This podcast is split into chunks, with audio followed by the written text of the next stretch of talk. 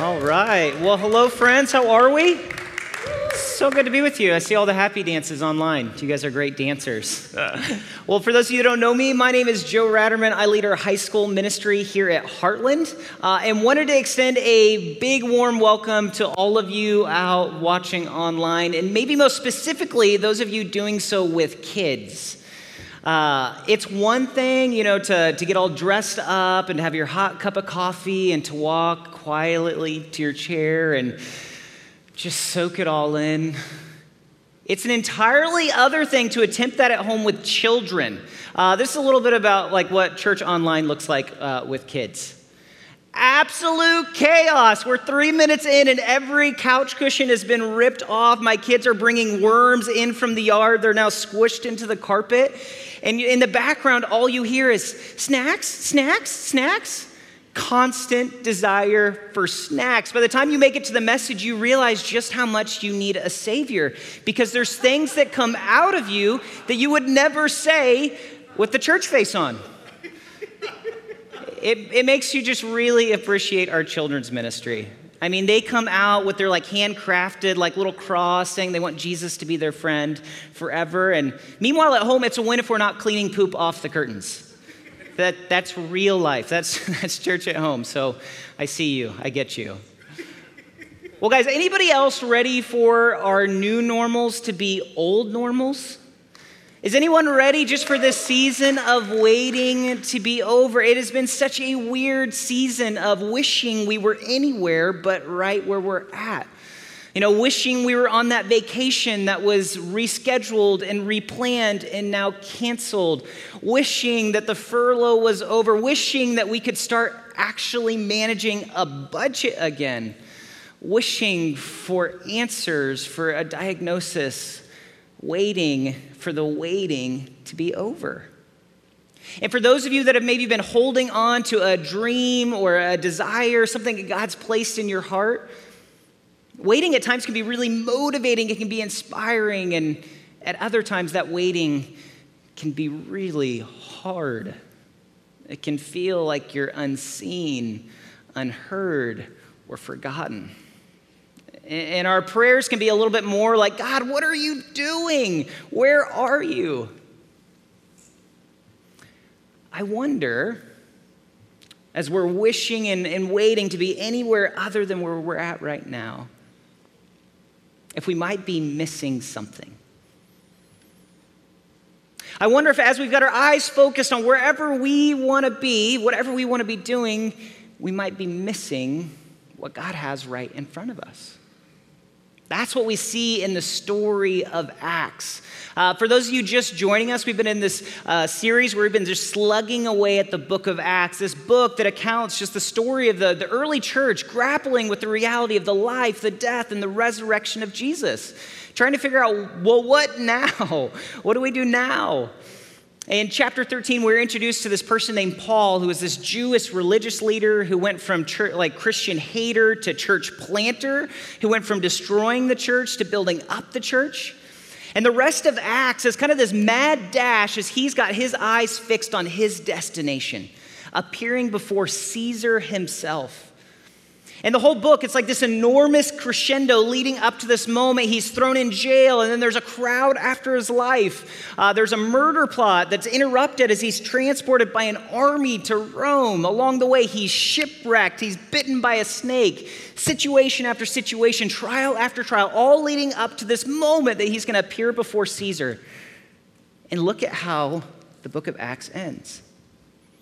In verse 30, we read, "For 2 whole years, Paul stayed there in his own rented house and welcomed all who came to see him. He proclaimed the kingdom of God and taught about the Lord Jesus Christ with all boldness and without hindrance." Notice anything missing? Like, what happens? Did he make it to Caesar? How did Caesar respond? What happened to Paul? We have no idea. It's the most unsatisfying ending to a book. It's like racing to the end of a movie or a novel to find those 3 words, "to be continued." Ah! Doesn't life feel like that sometimes, though? A little bit more like that "to be continued. You know, it reminds me of one of my favorite hikes. Well, my wife and I lived out in Colorado. There's this hike called Goat Mountain. And every Saturday morning or so, me and a buddy would head out there to hike Goat Mountain. And Goat Mountain, this is not like your tourist trail. There is no sidewalk. There's no paved anything. This is literally what's left over by a group of mountain goats that climb up this ridge. I think we've got a picture here. And it's a pretty intense hike. So literally for the first 15 minutes or so, you're covering a few hundred feet of elevation gain. And so you're like focused on the trail right before you as you're like snaking back and forth up this mountain. And at this point, I've been focusing on not falling off, and I haven't been looking behind me. But as I pan back, I see my buddy Blake, who is on all fours just vomiting everywhere. And I'm like, in my head, I'm like, dude, we are 15 minutes into this hike. But that's not a very nice thing to say. So I was like, dude, are you doing okay? Like, how we doing? And he like rolls back and he's like, go on without me. I kid you not. Go on without me. I'm like, I'm not going on without you. I went on this hike to be with you. 30 minutes later, he composes himself. I'm like, dude, we've got to at least make it to the top. And so we walk up this ridge line and we edge our way up to the top, and it is gorgeous. Like you're looking out and it's trees for days. I mean, you're seeing clouds roll over the mountains. And as I'm scanning the horizon, I see it. Another peak, another summit with an even longer trail leading up to it. I'm like, dude, we're not there yet. We got to go. And so we strap on our camelbacks and we make it up this ridge, and there's like a boulder field. And 15 minutes later, we pull ourselves up to the top. And at this point, it's even more beautiful. I mean, you can see past the mountains rolling off into the horizon. Absolutely gorgeous. And as we're panning the horizon, we see yet another summit. And so like, okay, guys, like we got to finish this thing. And so we put back on our backpacks and we wade through this long trail with brush up to our head, and we're getting scratched up along the way, only to discover another summit. Has anybody encountered this before on a hike? It's what's known as a false summit. It has the appearance of being at the top, but once you get there, you realize just how much farther you have to go.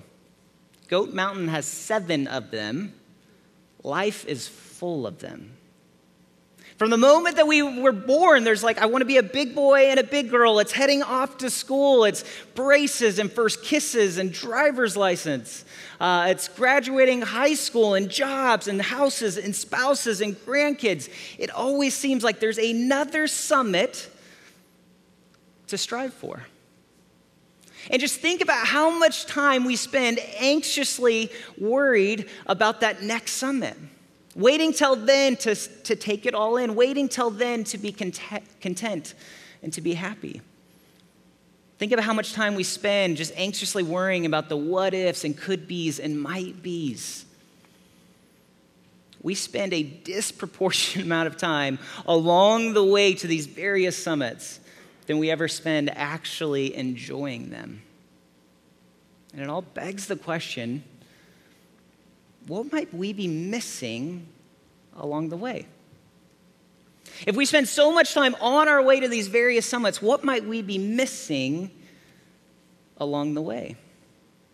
You see, Acts is this story. It's all building up to this moment where Paul's going to appear before Caesar himself. And then Acts ends. And we don't know if he ever did. You see, Paul has his eyes fixed on Rome, this place where he's going to testify before Caesar himself. And yet, Paul's greatest legacy is the ways that God used him along the way. I mean, just check out what Paul does. I mean, scholars would say that he planted some 2 to 3 dozen churches. Meanwhile, writing letters to all these different churches, 13 of which comprise most of our New Testament today. There's the 273 people that were saved on that shipwreck that we talked about last week. And then there's the countless moments and miracles that God works through Paul along the way. Not to mention, as he's traveling testifying to the good news that through a relationship with Jesus Christ, you and I can be connected with him. We don't have to worry about where we sit with God, that the cross takes care of our misses and our messes, that you can experience heaven not someday, but right now. Paul may never have reached his destination, but holy moly, does God use him along the way. In fact, the reason that we're able to gather here at all today is because of the ways that God used him along the way. If that's true of Paul, do you think that that could be true of us as well? That as we've got our eyes fixed on our destination, that God might be using us along the way. You know, our destinations are important. They get us going, and surely God can use us once we get there. But I wonder if, as we're so focused on where we want to be, that we miss out on what God's doing along the way. I think back to the last couple of weeks. It was a few weeks ago that I was getting done with a lunch, and I was on a phone call with somebody else and late to a meeting. I'm very late these days. I don't know why. But as I'm like on this phone call, I see just a young 20-something skateboarder outside the building just like wipe out hard, like on his butt, sprawled out on the sidewalk. And I just felt this kind of God nudge that like, even though I was late to wherever I was going, I needed to talk to this person. And so I asked him like, hey, dude, how are you doing? And he's like, not good. And skates off, at which point I do the awkward thing. I chase him down. I'm like, hey, not good. Like, you want to talk? And next thing I know, he's like pouring out his life story of like depression, relationship troubles, and dark thoughts. And next thing I know, I'm sharing with him just like my story of how I had my like knocked on my butt moment. And Jesus pulled me up out of that. And now we're praying together, and he's being sent off with a Bible. And I went back on to my important things for that day. It was a moment that I just could have missed in the busyness of thinking I had somewhere else to be. I think about a couple of Wednesdays ago, I was running to a ministry event at a park, and as I'm driving by the Whole Foods, I see this young mom with a couple of kids out flying a sign. And I felt a little nudge. I should go talk to her. And so me and a student, we pulled back around, and we talked to her. Her and her husband have been out of work because of COVID, and they've been struggling to put food on the table. Next thing I know, we're saying, God bless you, and we're sending her off with a meal. That was a moment that I could have missed in the busyness of heading to my destination. I think about Monday. If you guys remember that enormous storm that kind of like just came over Kansas City and dumped rain out of nowhere. I was on my way rushing here to prepare this message, and as I was passing by Target, I saw this elderly man with a limp just like struggling to even hold the bag that he was holding. And I felt a nudge to go talk to him. So begrudgingly, I turned the car around, and as I talked to him, I come to find out that his name's Jack, and he's homeless, and he's living in an inn 3.5 miles away. And he was about to walk 3.5 miles back to this inn.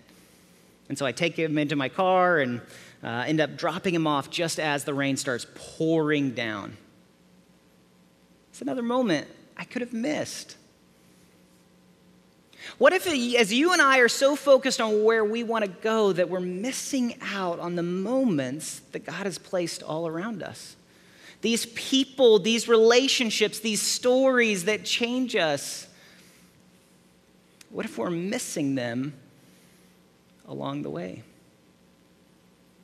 What if it's the conversation with the cashier, the praying with your kids, the asking somebody how they're really doing, the conversation at the mailbox? What if these are the moments that we miss along the way?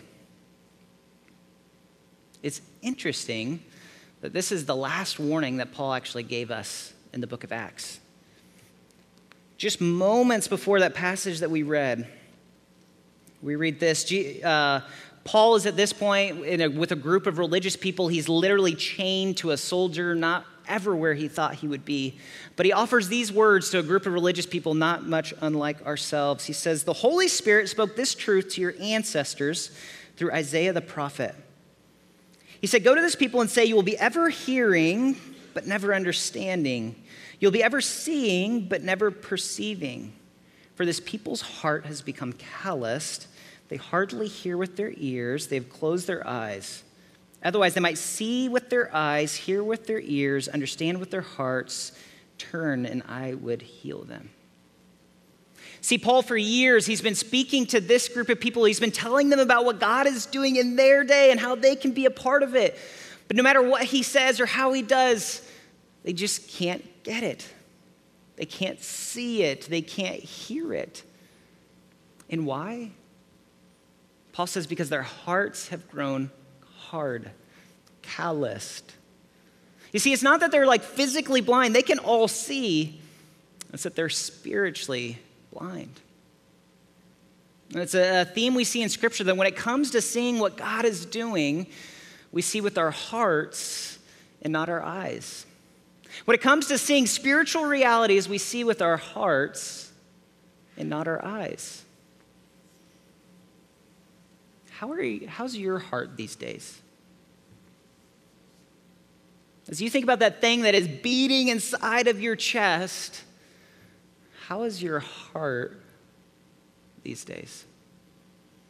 I mean, I don't know about you, but this is last season. My heart's default has probably been hard and cold.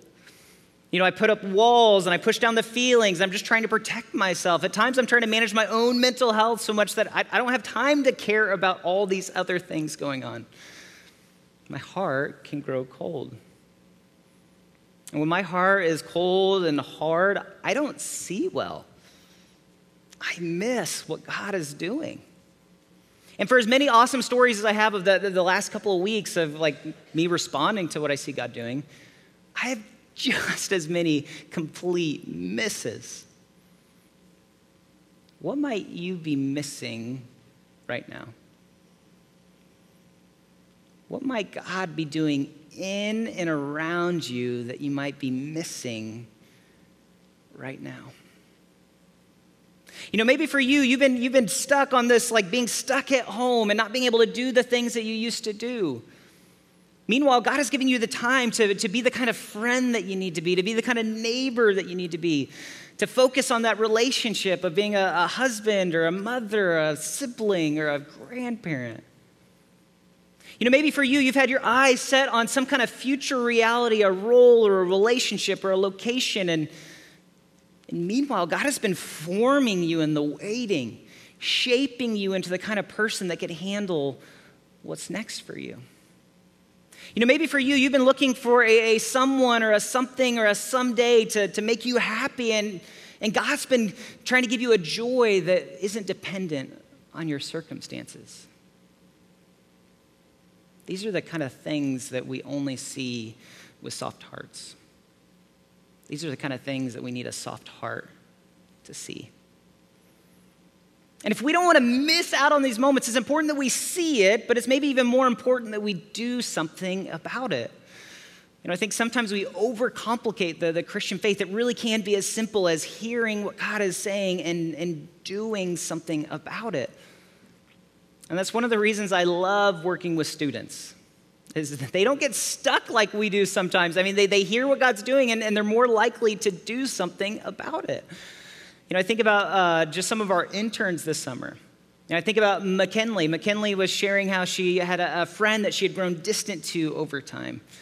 And what made it a little bit awkward is that she also worked with this friend. And so she's looking at the schedule. She sees 3 days back-to-back that she's working with this person that she's just kind of in a weird spot with. And as she's processing this with her mom, her mom's like, what do you think God might be doing in this? And so she begins asking that same question, God, what are you doing? And then she did something about it. She had the hard conversation. She talks to the friend. She begins, which leads to them being able to talk about what God's been doing in her this summer, and her friend's been asking about God. All because she was willing to ask God, what are you doing, and how do I be a part of it? You know, I think about Garrett. Garrett came to faith at our fall retreat last year.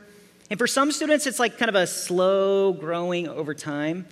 For other students like Garrett, it's like they've got a jetpack strapped on. I mean, he has just been growing like crazy in his faith.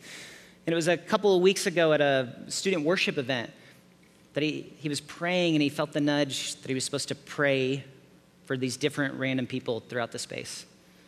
And for Garrett, who just came to faith, like that's a scary thing to do. But he's not stuck like some of us get. He decides to do something.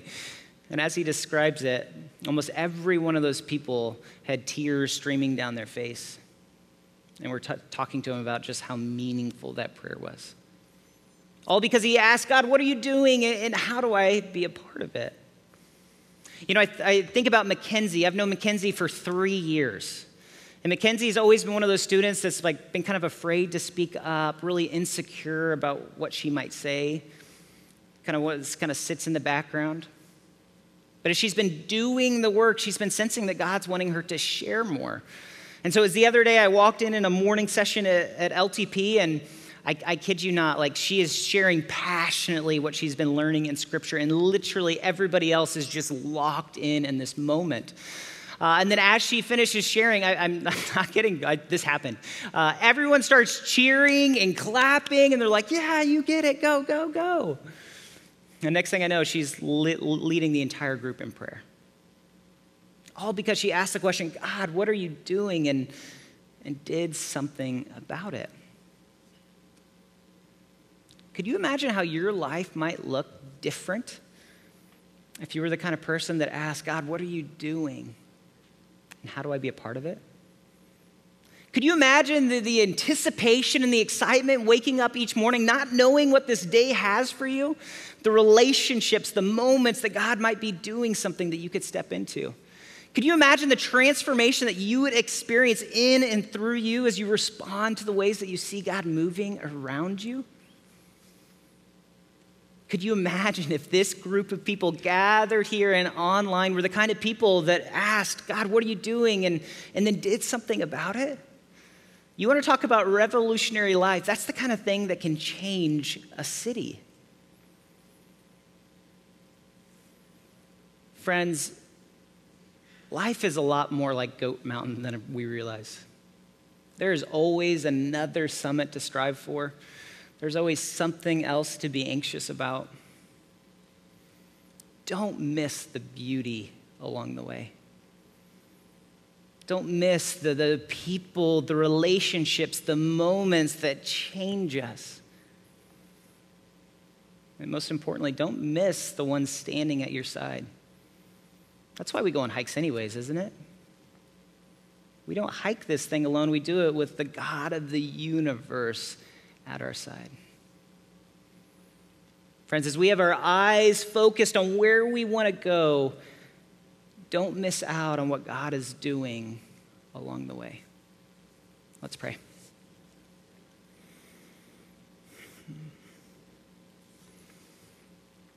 Well, but Father, we thank you that we don't walk alone.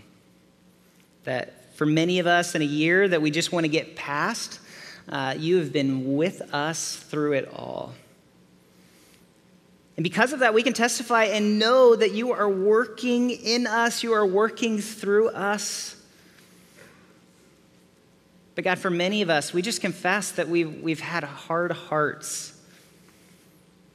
It's been hard to see what you're doing. And so I just pray right now that for any of us in the room or online that maybe if we were to be honest, our hearts have grown calloused and hard. That we just place our hands out and ask something that you promised throughout Scripture. Would you give us a new heart? A soft heart? Would you tenderize us to put us in a position that we might see what you're doing and we might be used by you along the way? Holy Spirit, we know that we can only do that through you. We ask these things in your Son's holy and precious and mighty name. Amen.